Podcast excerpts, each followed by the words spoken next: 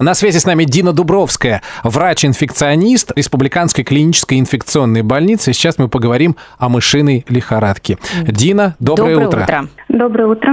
Я уже слышал, что в этом году какая-то особенная ситуация с мышиной лихорадкой, потому что была теплая зима. Так ли это или нет? А, В принципе, да. А, Вообще геморрагическая лихорадка, она очень распространена а, в нашем регионе.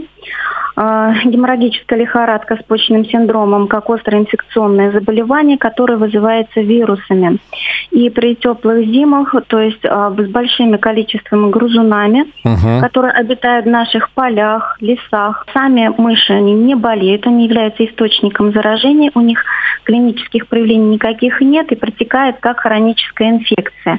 И выделение вируса из организма грызунов происходит со слюной, мочой и калом, заражая при этом лесную подстилку, воду, а, продукты питания, которые оставляются на дачных участках. Мгм. Это чисто для меня вопрос. Вот я сейчас пойду в сад и буду убирать старые листья. Вот от шороха вот этого пыли, то есть поднятия пыли от листьев, я могу заразиться вот этой лихорадкой или нет? Ты да.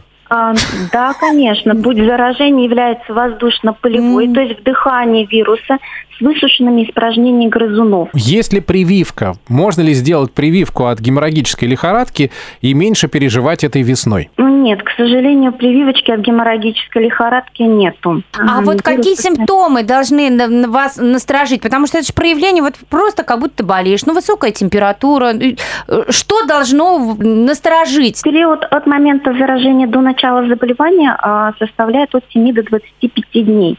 В среднем приходится около двух недель и в редких случаях до 40 дней. Заболевание начинается остро, подъема температуры тела до 38-39 градусов, озноб, резкая головная боль, боли в мышцах. Ну, это Отмечает- обычный грипп. Вот вы рассказываете, это Да, симптом обычного проявление- гриппа. Даже Да, ковид всё можно правильно. заподозрить. Да.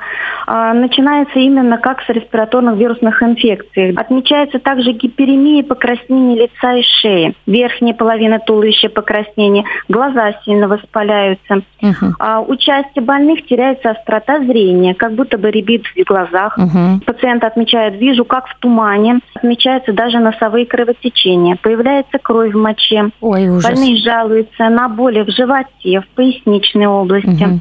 Количество мочи резко уменьшается. В тяжелых случаях развивается анурия, то есть отсутствие, полное прекращение выделения мочи. Лечение больных должно осуществляться с- э, в условиях больницы. Это заразно, и все-таки нужно всегда в больницу обращаться, в поликлинику. От там. человека к человеку геморрагическая лихорадка не передается, и она не предоставляет опасность для окружающих.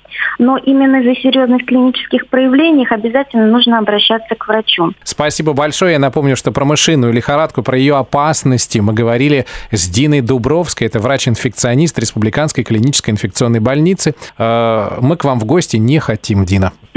Спасибо. До свидания. До свидания. До свидания.